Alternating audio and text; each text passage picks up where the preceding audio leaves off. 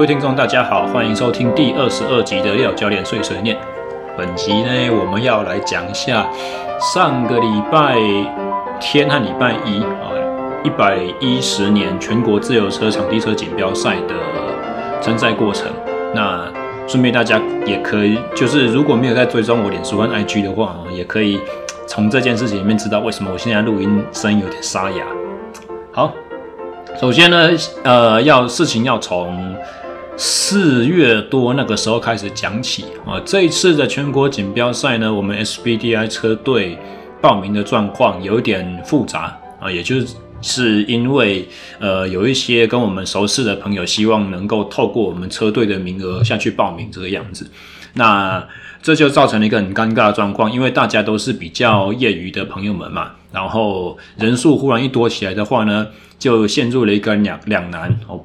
有两个团队项目，主要是团团队追逐和团队竞速。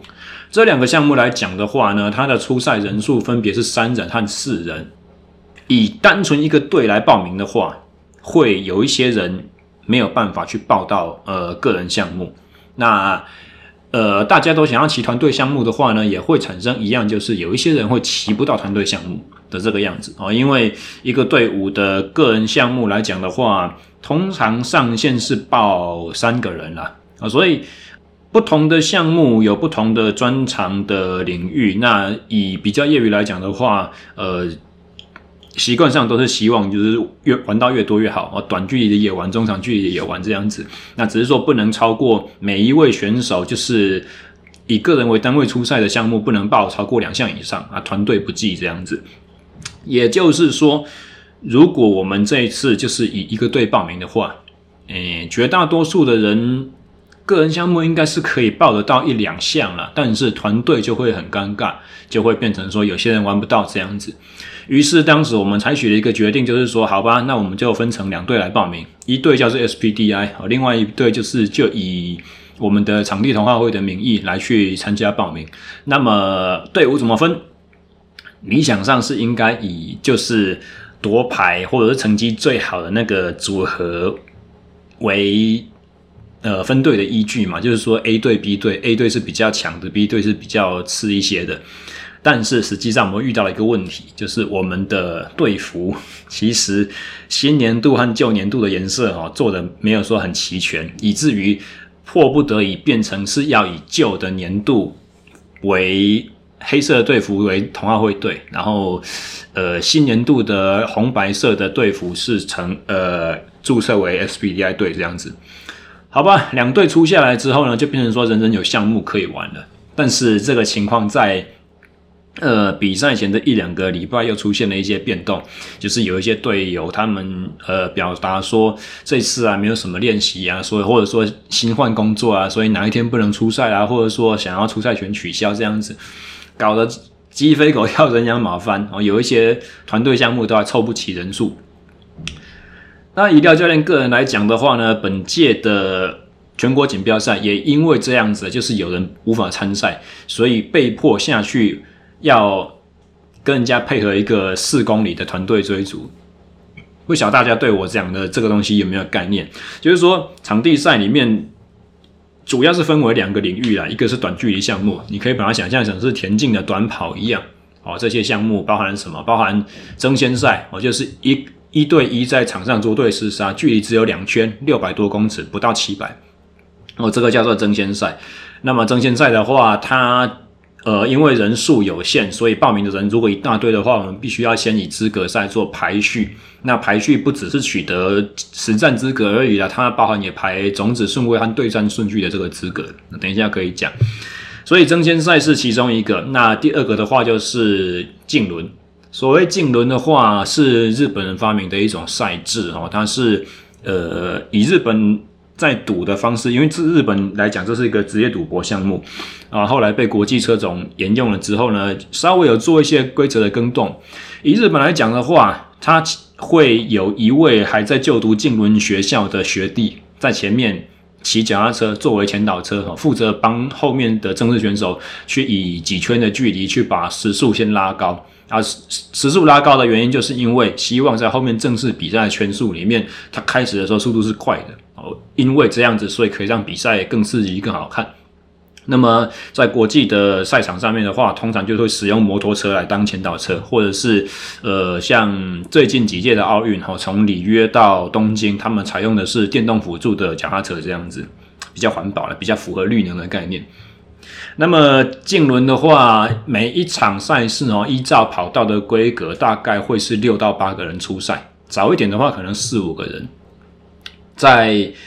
我如果没有搞错的话，本届的全国锦标赛因为是三三三的跑道，在台中的鳌峰山自由车场，它是一个木头的跑道，非常的平整。呃，大概两三年前才刚翻修过整个跑道面。那如果是在这一次的话，应该是引导四圈，然后实际比赛两圈吧。我如果没有记错的话，这个就本集节目的苦情内容，我最后就会在竞轮这个地方展开。然后，呃，争先竞轮，然后还有什么团队竞速？所谓的团队竞速的话，就是同一队在场上，呃，合作去把成绩做出来。那同时在场上会有两队哦，前直道和后直道同时鸣枪出发。自由车长的长得很像一个椭圆形的，呃，大家不晓得有没有看过美国的那种 NASCAR 绕圈圈那种汽车比赛？你就把那个高速的那个椭圆形跑道，你想象把它缩小，缩小成一圈三百三十三公尺，或者是国际主流的话是两百五十公尺啊。以这个缩尺比例的话，就是我们脚踏车在跑道上面跑的样子。好，它的弯道是有一个很大的弧形，有一个 banking，以抵抗我们的离心力。哦，所以如果是团队竞速的话，它就会有前直道和后直道同时出发，然后每一队都是三个人。出发之后呢，三个人会排成前后一二三这样子的顺序，就是第二名在第一名后面，第三名在第二名后面这样子一个挡风的队形。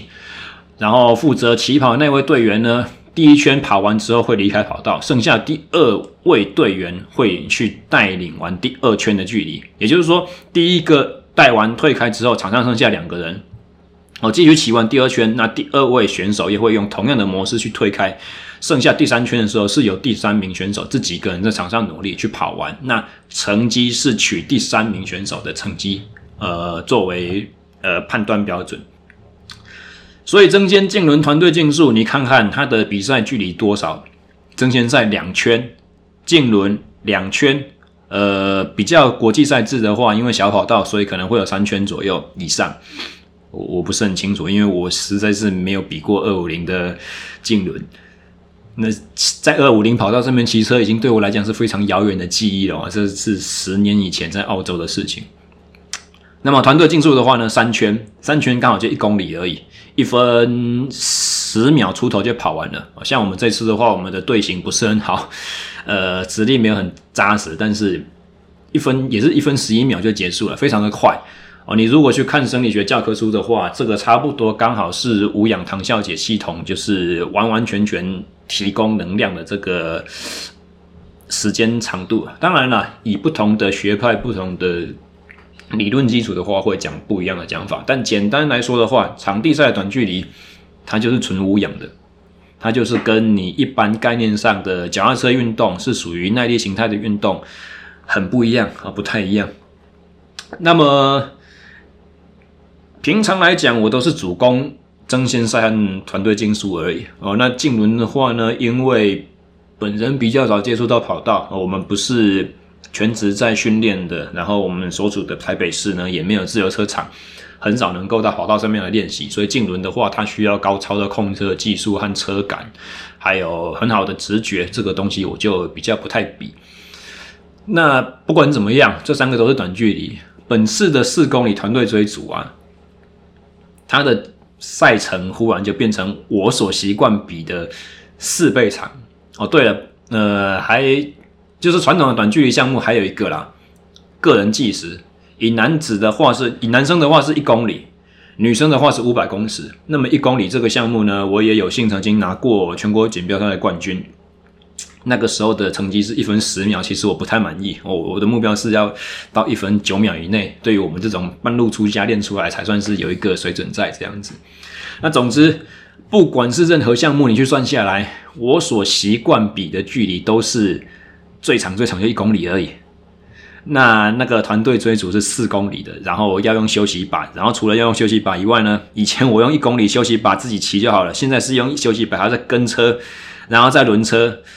这个技术性实在是非常的高，所以有点头皮发麻。再加上大家也知道嘛，从五月开始到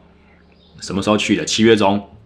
全国都在三级警戒，基本上你要连出门练车都很难了，更不要说我要去一个别县市自由车场训练，想都不用想啊！基本上，呃，各县市的自主防疫规定就叫你说不准，不准使用，三级期间不准使用，解二级之后呢，也是只有限制本县市的代表队伍使用。所以，就算解二级之后，我们其实也没有场地练习的机会。简单来说，从去年同好会年终赛结束之后，到今年的八月，我完完全全没有骑到场地，这个多多多麻烦的一件事情。你看看，那该来的还是要来，所以不能去场地练习的话怎么办？我就是用休息吧在室内架训练台，再慢慢的去把动作给调出来。刚好运气不错嘛，去年年底我们呃。SSE 训练漫谈小组，那三人小组参加了一个台东的铁人三项接力嘛。那个时候我负责脚踏车的赛段，那个时候就已经有一些休息把骑乘经验了。所以在这个过程中，我也可以从那个比较长距离公路啊，包含需要就是看路况控车这种器材的设定呢，慢慢的调成。更适合短距离爆发力、高速行驶，然后不用不太需要考虑到舒适度的这种设定和骑法这个样子，那就慢慢的从三级警戒五月多开始，每个礼拜三四次的训练台训练哦，至少就是会有两次的高强度课表，不管是呃单次的加速啦，或者是间歇的形式，或者是以重复每一趟。呃，一两分钟，然后每一趟中间完全休息，这种重复训练的方式，去把自己的体能去磨出来。那呃，休息把的熟悉是这个样子。以储备体力的方式的话呢，我则是使用公路车和休息把姿势的呃交替搭配去并用。那么重量训练，坦白讲，从五月开始就没有做了，一直到比赛前。但是这一次呢，我们的器材赞助商他提提供了非尺数非常多选择的碳纤大尺片给我们使用，最大我记得好像有五十五的样子，从五十二到五十五，每一个尺数有三三片，制作了三片给我们使用。那既然有这么好的器材可以选择，加上刚刚我讲了嘛，台中场地真的很平整，所以我在实战的时，我我在冲两百那个争先资格赛的时候啊，还有。团队竞速和竞轮，我全部都选择了五十三十四的齿比哦，前面五十三的大盘，后面十四，这跟我以前所使用过最大最重的比赛齿数还重了一齿。我以前最重使用过五二十四而已，那跟我所习惯的齿数呢？以前我习惯的哦，大概就是五十五十一而已。呃，状况比较不好的话，可能要用四十九，后面十四这样子。所以本次的持比用的真的是非常的重，但是重归重，不得不说台中那个木头场地真的很顺，很好跑，甚至是比我印象中去年骑的时候还要更好跑。但是因为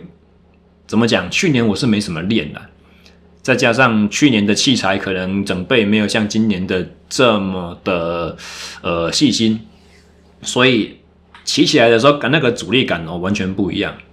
夸张到什么程度呢？就是礼拜天我们第一天上去，就是早上热身的时候啊，我误用了比赛的齿比，我前面五三，后面十四上去绕，我还以为我用五三十五，你知道吗？绕完绕行之后，基本的有氧热身做完了之后，冲了一趟的一百公尺俯冲，觉得说，哎，回转数好像没有拉上来，但是还不错啦，速度感有。好，那下来换齿比。后轮碟轮一拔下来，准备要换上十四 T 的时候，哎，奇怪，看起来怎么上面锁那片小小的，然后用手指头二四六八十十二十四，哎，不对呢，刚才我已经用比赛齿在热身了，哇，也就是说滚动的阻力小到让我以为是热身，嗯，热身使用的齿轮比轻齿在绕那种感觉一样。那第一天的赛程呢，它包含了争先赛和团队追逐。那正线赛的话，早上第一个项目就是资格赛。资格赛的话，绕行两圈半，最后的两百公尺俯冲下来，是以动态的方式去通过计时起点线这个样子，然后冲到对面终点线计时结束。我这次发下一个好语，我说我的两百俯冲，我想要破个人最佳。结果事与愿违，我生涯最佳的成绩哦，在应该是几年前的台湾杯的自行车经典赛吧。那个时候骑出了一个十一秒一九，这一次呃骑了十一秒二九，差了零点一秒这样子。至于为什么会有这样子差异呢？主要是台中这个跑道跟以往我们所习惯比赛的那个高雄，最最近几年我们在高雄男子那个跑道啊，呃，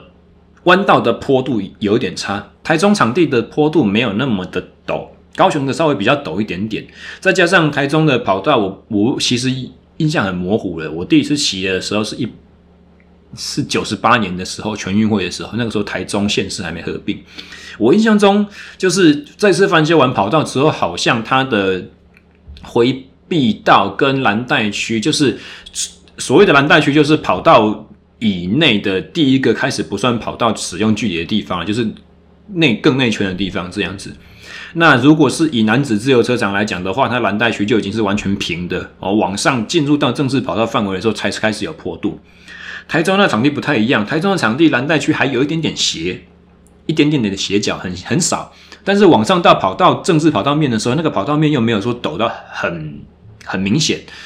所以这一次的两百俯冲，我觉得控车非常不好控，有两个原因。第一个就是我冲下来的时候，因为使用了重齿比，然后前一阵子练速耐力、练无氧耐力练得不错，所以我的续航力很好，我可以在绕行的时候就用很很高的时速去绕。也就是说，我冲下来的时候。我的习惯的速度，以前所习惯控车用的速度，和这一次表现所拿出来速度完全不一样。这是第一个麻烦的地方，就是车感不同了。然后第二个麻烦就是说，因为速度比较快，再加上坡度没有我习惯骑的车场那么陡，所以当我进入第三转角要开始压车的时候呢，我发现我车身好像压不太住。用一样的习惯的时候，我的整台车会一直背离心力往外抛甩，抛到就是快要离开冲刺道，就是。我各位不晓得有没有看过自行车场那个设计，上面有很多的线，呃，跑道上面有很多一圈一圈的那个画线，这样子，最靠内圈的通常是一条白线啊，你跟着那条白线压着准准的骑，骑完一整圈的话，你就会刚好骑三百三十三点三三公尺的距离。哦，那白线以外，差不多五十公分左右会有一条红线哦，这个白线和红线中间，它画出了一个所谓的冲刺优先道。这件事情等一下我们会讲，有有点重要。那冲刺优先道的宽度呢？以外，你如果飘出去的话，就代表说你控车真的很糟糕了哦。理想上，希望的话是在骑在冲刺道的里面二分之一，甚至几乎完全全程压着白线这样骑，你所做的效率是最好的，那你所走的距离会是最短的。那么这一次的冲两百啊，还还有刚才我所描述的那个呃热身俯冲那一趟，哇，我控车通通都控不住，我的车子永远都压在红线边边哦。然后出第四转角上到前直道的瞬间呢，那个时候高雄的杨教练有帮我，杨东升教练有帮我拍了一张蛮帅的照片，车身角度压得很不错，然后上半身也很放松，手肘夹紧，然后整个。脖子向下缩低下来，非常有侵略性的骑姿。但是如果去仔细看我的轮子的话，非常丢脸的，我两个轮子竟然骑在红线以外。意思就是说，控车完全没有控制，往外飘出去了。所以虽然我感觉冲下来速度很好，十比算有点重，但是刚好适合我全段都一直加，一直加，不会衰退。但是冲完过线之后呢，我成绩却比我生涯最佳慢了零点一秒。以自己以前呃大大学时代在新竹车场偷偷跑进去练的那个机嗯经验呢、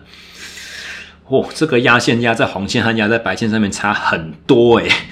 大概踏板转十圈你就可以差一个车身的距离。所以我自己在猜啦，本次我的全国锦标的体能准备的还算不错。是真的还不错啊，但是就是输在那个技术层面哦。所以，如果听这边节目的朋友们，你是有对脚踏车有兴趣的哦，然后你大概知道，一直以来我们在练场地的选手都在抱怨说，国内怎么没有两百五的车场，怎么没有高品质的跑道？新竹或男子怎么那个跑道面都很颠簸，会跳动。然后你们如果很疑惑，就是说为什么在差的场地会做不出成绩，可以拿去说好的场地也做不出成绩当借口。你在比较差的环境练习，你可以练出一样的体能啊。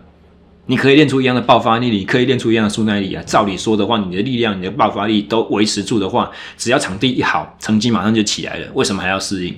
为什么还要特别在好的场地练？以上我所叙述这些东西，有没有让你稍微有点概念？竞技它不是纯体能的事情，也绝对不是纯体能准备好了之后，环境条件在改变之后。忽然，你的成绩莫名其妙就一定会起来，没有那么好的事情。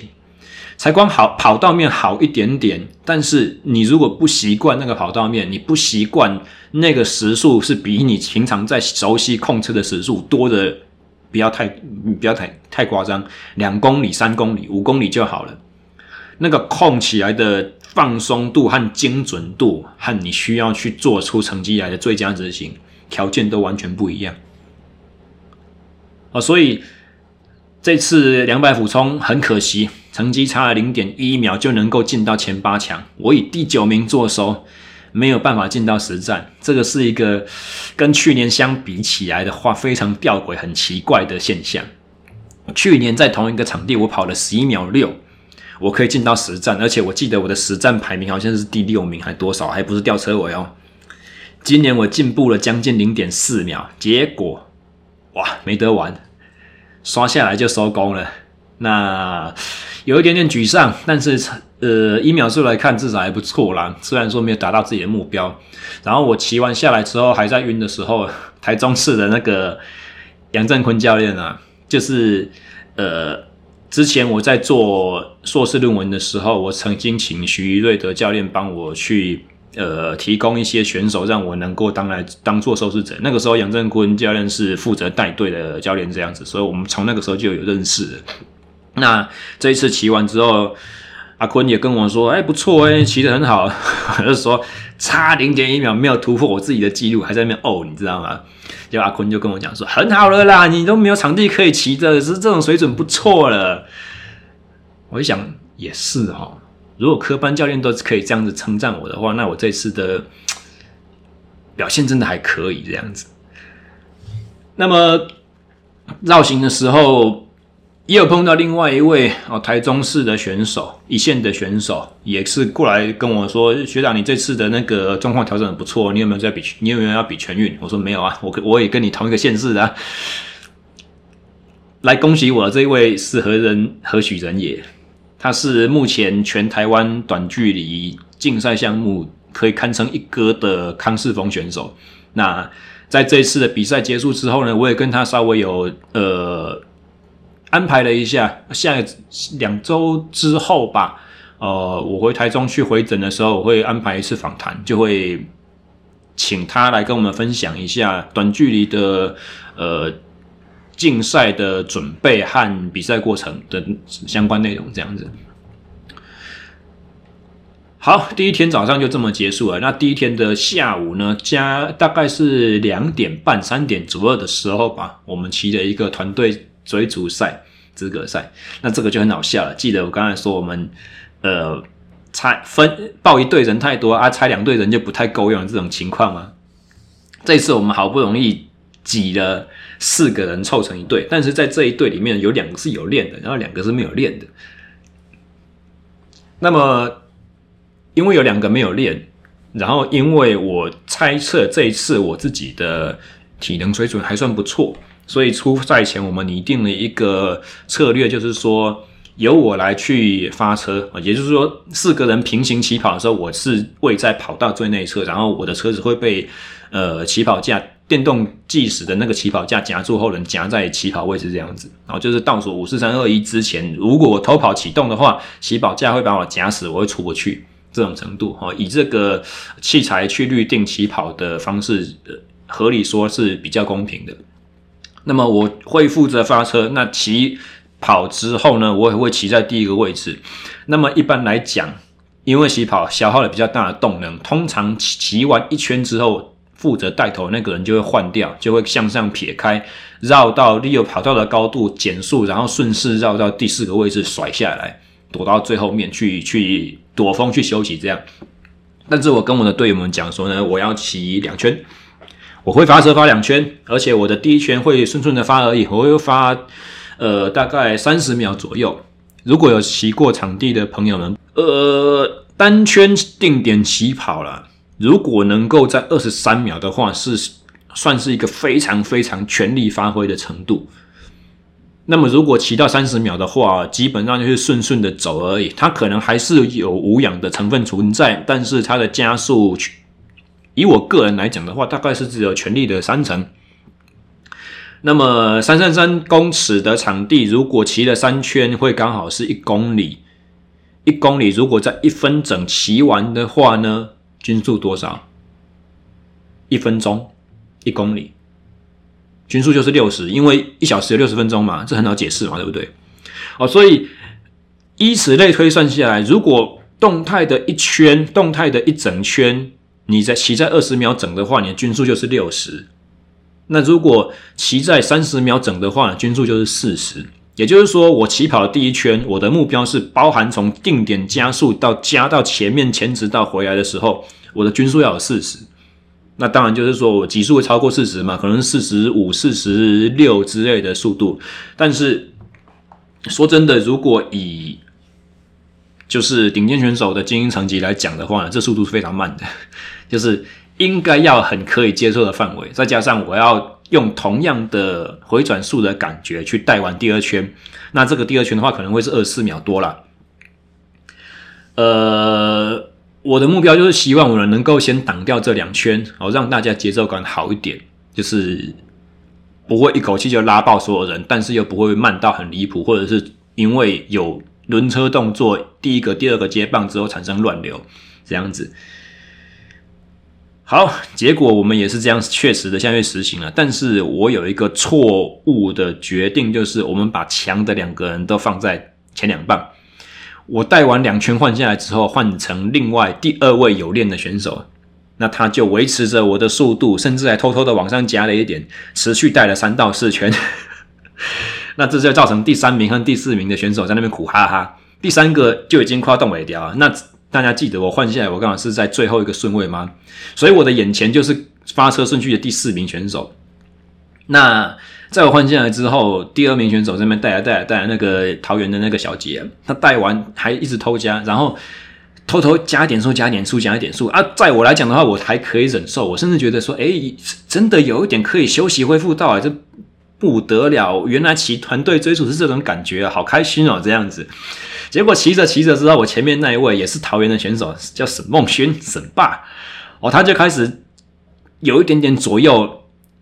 漂移，然后跟前面第三呃，跟前面第二位啊林义军那个小强选手啊，他的距离就有点在拉开。我一看见不太妙，我正想要鼓励他，正想要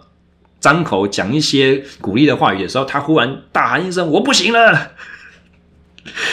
然后我听到不行了，我就觉得不妙，我就说：“你沈爸，赶快换车，换车，我要上去。”所以沈爸就从第三支的位置直接向右脱离编队飞行，离开了我们四人队伍。我就靠，我的前面就瞬间增加了一个两台车车的距离，然后我就往上一钻，加速骑到小强的背后。结果才前轮刚接到他的后轮的时候呢，前面刚才那个加速的凶手啊，那个张军杰啊，他他竟然也换车哎，所以。记得刚刚我说小强开始东北调了吗？这个时候小强就开始在那边速度就整个忽然就掉下来，我就跟小强说：“赶快半圈半圈半圈就换了。”意思就是说我不要他带一整圈，我让他半圈完之后就下去休息，这样子。然后好，半圈执行完之后换我带头，带了差不多一圈半左右吧。后面的小杰在我在我背后的那个小杰啊，忽然就跟我说：“小廖换车。”我心想说：“不知道为什么。”因为我稍微速度只有比强哥稍微快一点点而已啦，啊，然后可能小杰觉得说我速度太慢了，我体能有衰退啊。你衰退了，正正常。如果我们以团队计时赛有默契队伍来讲的话，就是你衰退之后，你就要马上换，或者是应该是说你在你还没衰退之前，你对自己的底气就要有一点心里面就要有一点斤两，你知道吗？就是哦，不要死撑，不要撑到自己都快爆了，然后还把所有的人速度压住，要赶快下来休息，让有能力的人多带一点。啊，这个是理想状况，但问题是我们根本事前完全没有配过，所以小杰不知道我是在压速度，他不知道我速度那么慢的原因是我看到前面第三人快要动没掉啊。四人团队追逐赛它的规则是这样子，你进终点的时候一定要有三个，他取的成绩是以第三名的成绩为计算，所以不管这四个人里面有两个人多强，你第三个如果跟不上的话，你就是拜拜了。所以。小杰叫我换车，我想说好吧，他可能剩下的六圈全部都让他自己骑完吧，我就车身往右一摆，然后就回到小强背后这样子。结果这个张军姐毛起来就把速度又开始往上加，这就造成刚刚只带了半圈下去疲累累的小强呢，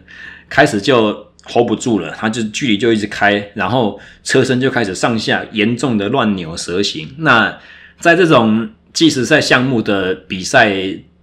中啊。跑道的那一圈，记得大概大家刚刚我在讲一个蓝带区嘛，大概也是半公尺宽的这个蓝带区，它的用意就是这边是警告你，它已经不是跑跑道范围里，不可以使用。那么在正式比赛中的话，你骑这边是会被警告和判罚的。呃，计时项目比较不一样，因为计时项目的话，你并没有不同队在同一个位置去竞争的情况出现，比较没有了，所以裁判所采取。不给你骑蓝带区的方式，就是他会在蓝带区放很多用塑胶布包起来的海绵条。啊，你压到海绵条的时候，你车身就会放慢，你就你速度就会慢，然后你的行车就会不稳这样子。结果我就看见我前面小强开始拼命的去压那些海绵条，过一个弯可能压到四五个海绵条，那海绵条压到之后就开始乱喷，有的是往上飞起来，有的是往左右往右窜这样子。骑在第三个，我就一直在闪这些海绵条。非常的惊险，然后这个时候我就破口大骂，跟前面的小姐说：“慢点，慢点，慢点，快开掉了！”他听不见，为什么他听不见？我们的计时帽全部都是地风组设计，那个在耳朵那边还有两片塑胶，可以把耳朵包起来。这个好处是，呃，人的耳朵其实风阻也很大，你把耳朵压进去的话呢，说真的，风阻会小很多。坏处就是。多了那两片塑胶片，他根本就不知道我在喊什么，他可能还以为我要叫他加快，所以我就赶快叫，我采取的一个方式就是赶快从小强的外侧加速超越他，然后跟说跟好跟着我的后轮，让他吸在我后轮后面喘息那一两秒，得到一个挡风的机会，不会因为因前面开掉了之后就拖得老远这样子，然后我让他跟到之后呢，我又慢慢加速上去，骑到张军杰的背后去。帮忙把我们快要落难的队伍 拖回一个完整的队形，这样子。然后我一到后面，马上就跟张俊杰说：“小姐换车，换车。”然后反正整个后半段我们就是这样子乱七八糟的情况，就是一下子小杰带，一下子是我带，然后小强在外面要死不死这样子，一直呼天抢地啊啊这样子惨叫，叫的可能整个场地全部都听到。那最后我们。同一场竞逐的队伍是谁呢？我们的名称叫同好会，对面起跑就是我刚刚所讲的一起报名的 SPDI 啦。所以 SPDI 车队呢，把我们同门师兄弟狠狠的扒了一整圈，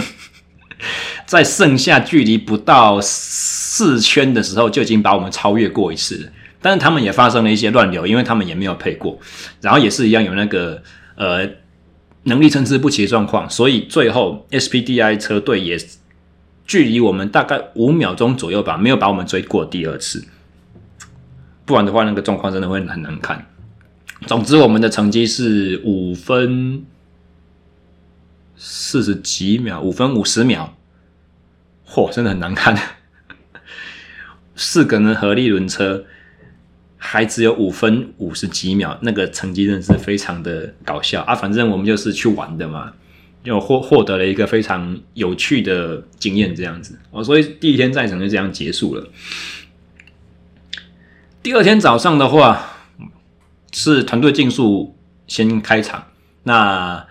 呃热身时间比前一日缩短了半个小时，所以我们到了车上的时候，时间已经很不太够用。我就随随便便绕了大概缓行十圈左右，我就俯冲了一整圈的距离，因为我知道我要担负第三棒，那第三棒的话会很严重的缺氧状况。我如果现在先没有给自己身体一个很大很大缺氧负荷的话，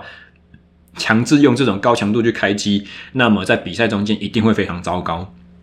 所以我就选择了一个非常痛苦的做法，就是有氧热身还不足的时候，直接无氧个催泪。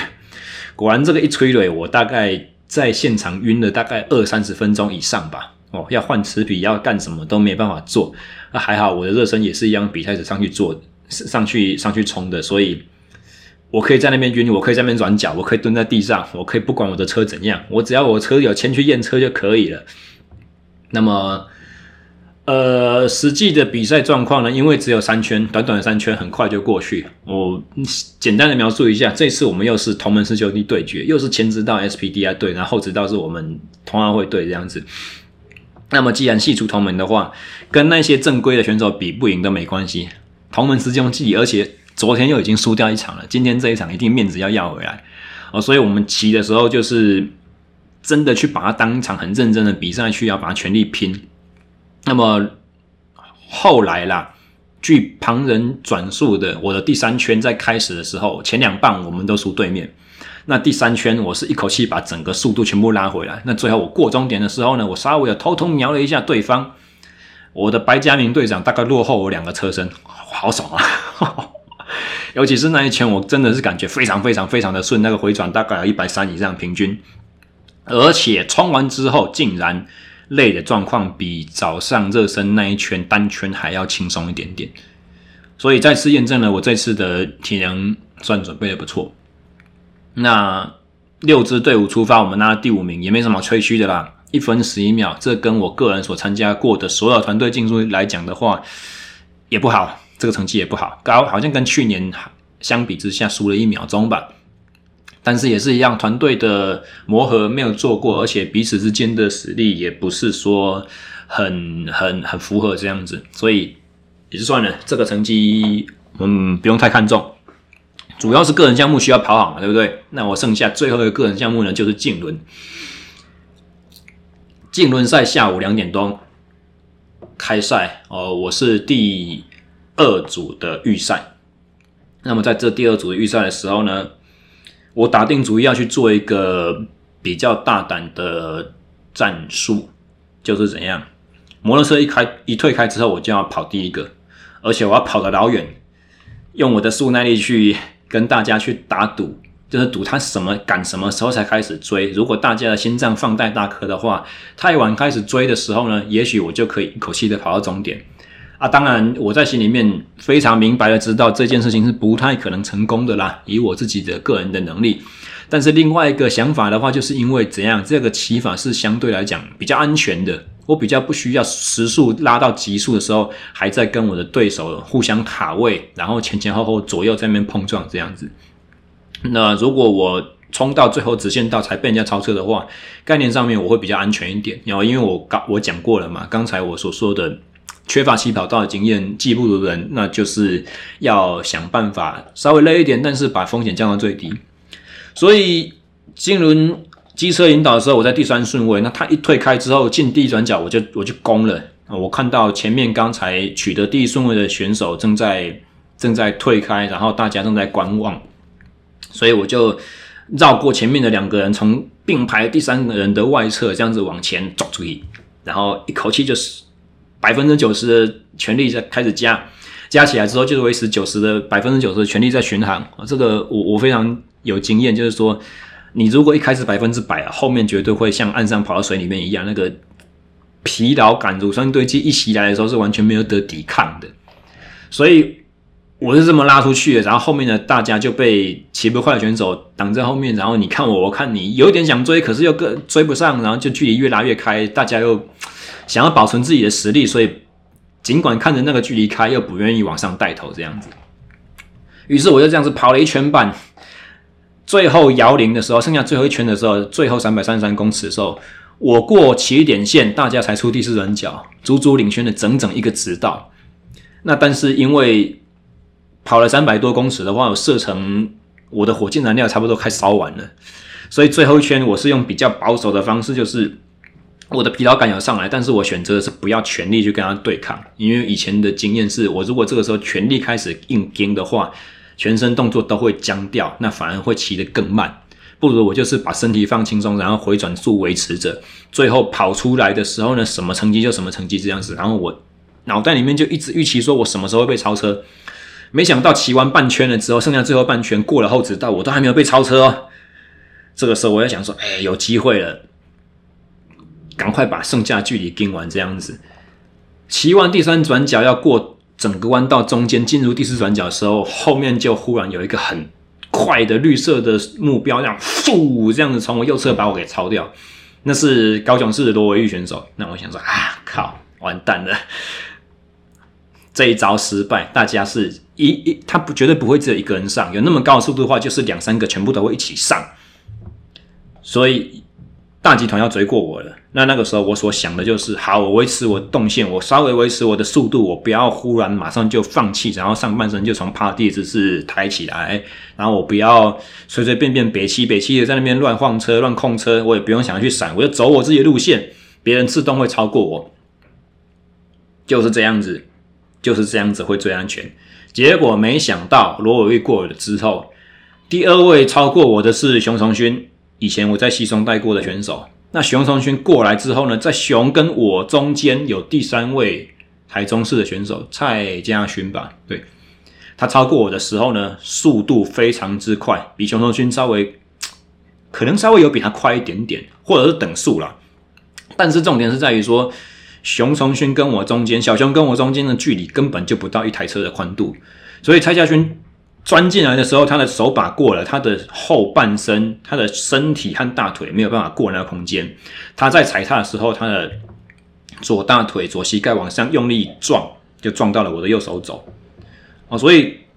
在我的脸书上面，我有 po 了，脸书 IG 都分别有 po 过了详细的事故发生过程，基本上。呃，场内的好心的高人士教练，他在录影的时候，他有录到我的事故状况。但是因为我刚好喷起来，然后摔下去的时候，有被裁判的帐篷稍微挡住一下画面，所以看得到事发过程，但是没有很清楚了。简单来讲，我维持的是好的速度，我维持着我的动线，但是因为我的右手被这么一撞，整台车龙头就直接往左边偏，而且偏的幅度非常之大，大到它就是。瞬间侧面受力，产生了一个很大的刹车力道，我就整个人被往前抛甩一整圈，空中转体，然后左边肩膀着地，砰的一声摔得乱七八糟，时速六十几。那当下我就非常不爽，国骂就出来了。当然，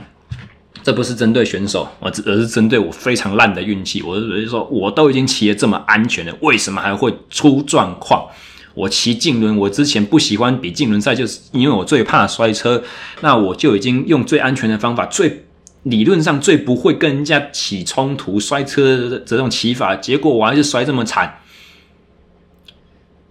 更惨的在后面，当其他队的教练来协助扶我起身的时候，有一个谁忘记了，拉住我的左手往上一提。我就发现不对劲，我走离开跑道的时候坐下来继续喘，然后我把左边肩膀动一动，我发现一个非常熟悉的感觉，就是我大概在四年前我的右肩膀发生过一模一样的事情，林北锁骨登起啊，我的锁骨骨折了，断掉了，靠，真的是气死我了，哎，事后看那个影片啊。呃，如果大家有看得到那个影片的话，我可以来跟大家分析一下。在我后面的那一群来势汹汹的精英组，我们都是精英组选手嘛，但是实际上我是打酱油的，他们才是真正的精英组。那刚开始在骑的时候，紫色的那个熊同勋，他是原本他是在第一顺位的，那他开始往外道去漂移，往红色线往外去漂移，准备要超过我的时候呢，原本在他身后的罗伟玉。就很快速的用他非常精湛的爆发力，瞬间从内道加速，超过了熊中勋，然后从熊中勋底下往上飘，再超过我，走了一个 S 型的路线。那我也不知道他到底哪来的这个天生神力。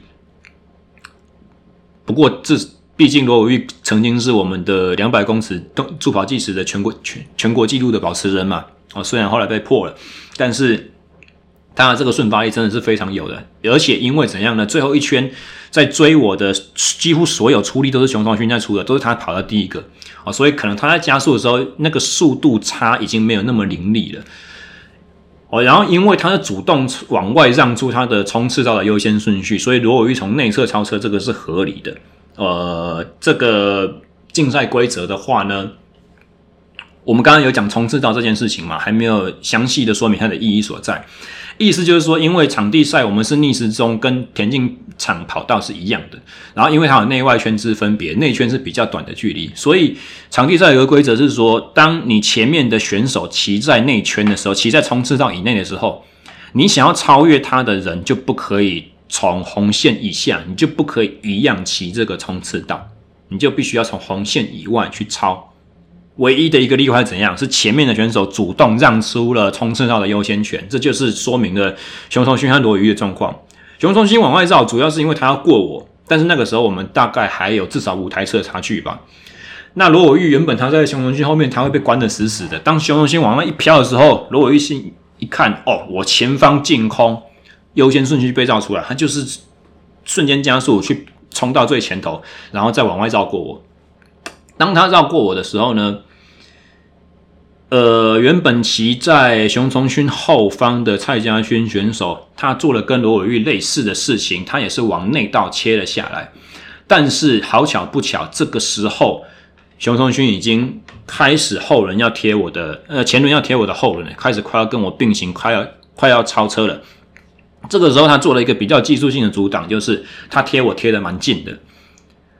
他希望借由前方的我和外侧的他去做一个障碍物，好像围围堵型的这种阵型，去把后方力气比他保加速可能比他快的蔡家军稍微去挡一下。哦，那在短距离的短兵交接的时候，像这样子的做法，像这样子的操作是完全符合技术规范、完全合法的，也是一个很巧妙用最少出力去赢得比赛的一个方式。当然。他会采取这样的做法，有可能他是想要保守他的力气去进入下一轮的二分之一战，或者是有可能因为他追我追了一整圈，他已经没力了，所以他没有办法用非常优势的速度超过我，而且去确保后面的人不会渔翁得利再去超过他的车，这样子啊。因为进轮的第第一轮资格赛的话，我们只有取两名，只有前两名可以晋级而已。所以熊崇勋在超我的时候，他用了很聪明的方式，他要他要把后面关扁兽，他要把后面的选手关起来，让他没有发挥空间。只是没有想到蔡家军的侵略性这么强。那其实有这样子的实力和有这样子的果决心，我也蛮赞赏。就是说，如果我是撞我的蔡家军的话，我看见前面有一个没有把握可不可以过的那个窗口，我一定也是先踩了再说，先挤进去，然后后面看会发生什么事情再说。这样子，那只是说比较倒霉，就是我骑在前面。这个时候，后面被拐扁瘦的选手，如果是不甘心这么一钻，然后我没有预期到，我屁股没长眼睛嘛，我不知道他从哪里来啊，那被撞飞的就是我。哦，所以大家如果这两天有看见我的脸书 IG 在 po 一些，就是我躺在医院里面的照片啊，然后左肩膀前面开了一条，然后被包成一个很大片的，那个就是因为当天摔完之后，我就被。救护车嗡一嗡一送到急诊室去去处理我的伤口，然后当天晚上就开刀了，就用钛合金的板子去把我的锁骨固定起来。所有事情跟之前我在右手发生过的事情一模一样，只是我这次非常的哦，就是我完全没有任何的造责，肇事责任完全不在我身身上。上一次是因为我没有整检我自己的器材，然后我的轮胎从前轮上面翻掉，所以那是一个很蠢的意外，那我没有任何怨言。这一次的话实在是有点不爽，就是因为。我骑得很安全，可是我还是发生了这样子的鸟事。啊、说到为什么我声音会沙哑呢？因为这次开刀全身麻醉，然后可能插管的医生技术比较不好吧。他拔管，我清醒之后拔管，我的喉咙受了蛮大的伤。我在养伤的第一天，我吐了好几口浓痰，一直到现在，我的喉头、我的声带是怪怪的，有点不太舒服。那除此之外，其实复原状况。大致上比上次右肩膀受伤还要好一点，我不知道为什么，可能是因为这一次开的比较早，上一次拖了两三天才开刀，可能已经开始软组织有一点在愈合，你又重新开，然后又拉把它破坏掉，所以麻药退的时候会特特别痛，又或者也有可能是这次的医院他们所使用的麻醉麻醉技术和他们的止痛药比较比较高级吧。我也不晓得。还有一个可能是因为上个礼拜我们才刚节目才刚讲了疼痛的生成与处置嘛，而请了物理治疗师 Box 来跟我们讲一些关于疼痛讯号在大脑里面所产生的原理，然后对这些东西了解更多，再加上发生的事情跟我上次的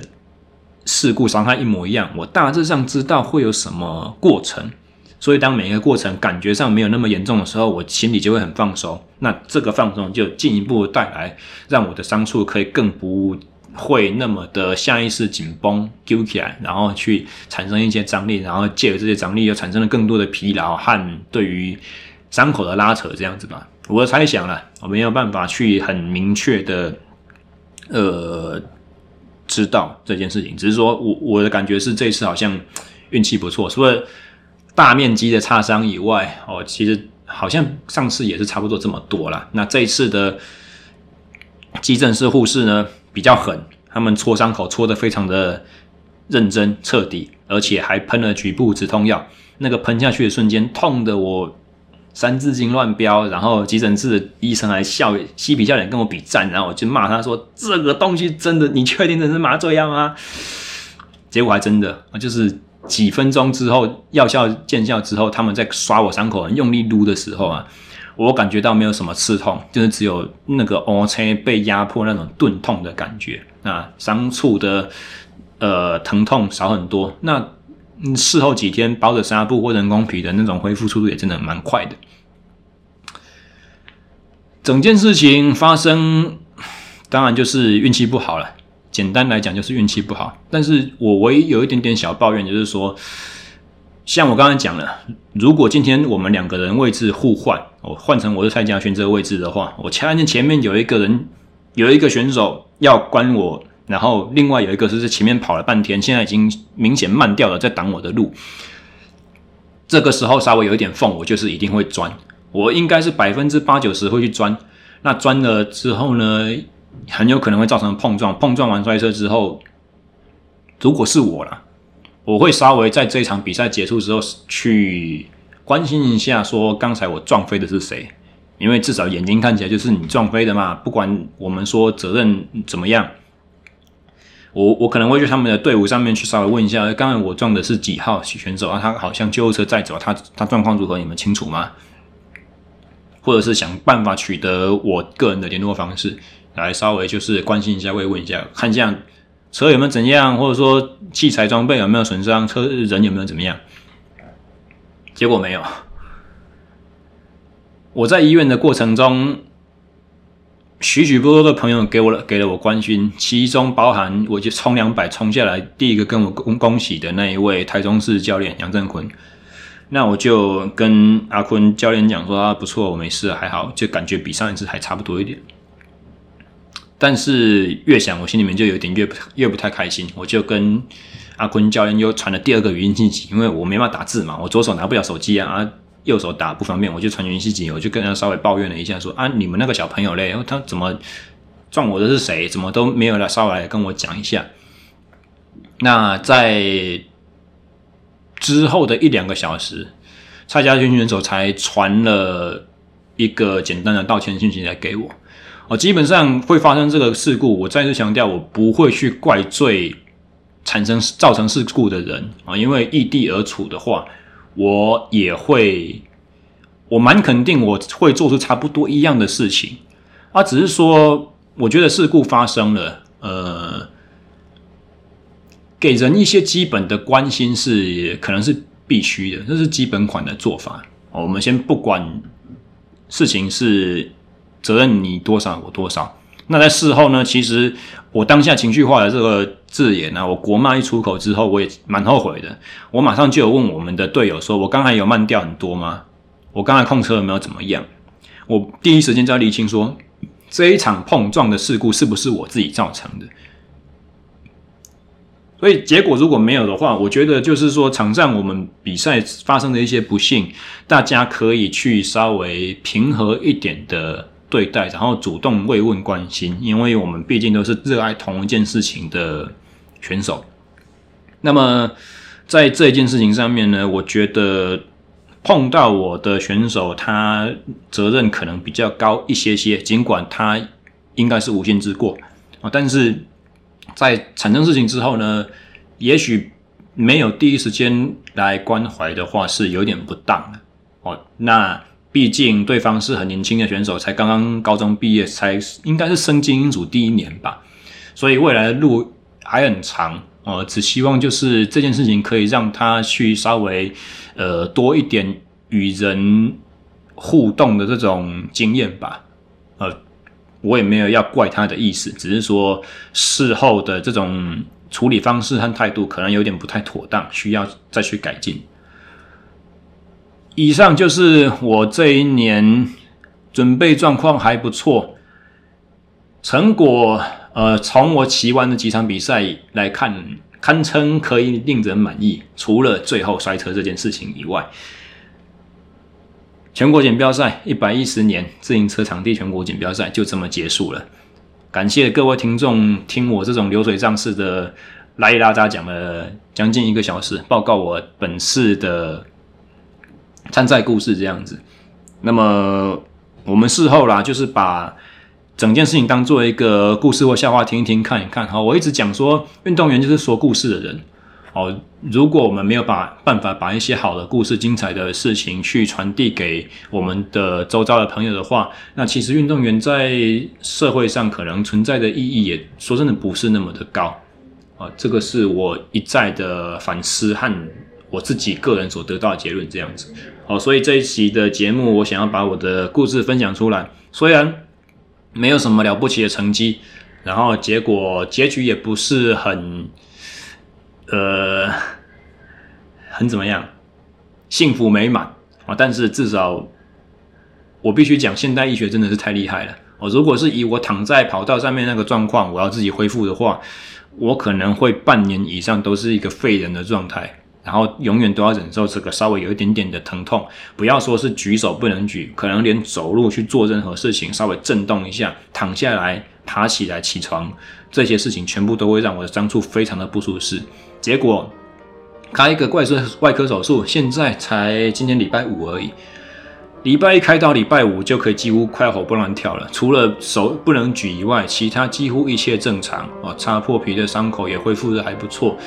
可以预期我大概下个礼拜一就可以恢复到职场上教课了吧？现代医学的真的是太太神奇，太太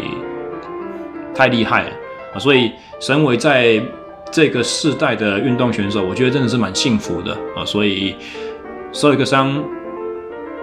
坦白说没有什么大不了，真的没有什么大不了。这甚至是因为我们有保险的关系，所以住个院啊，开个刀，对经济上面也不会说有太大损失啊。只是说我们可以从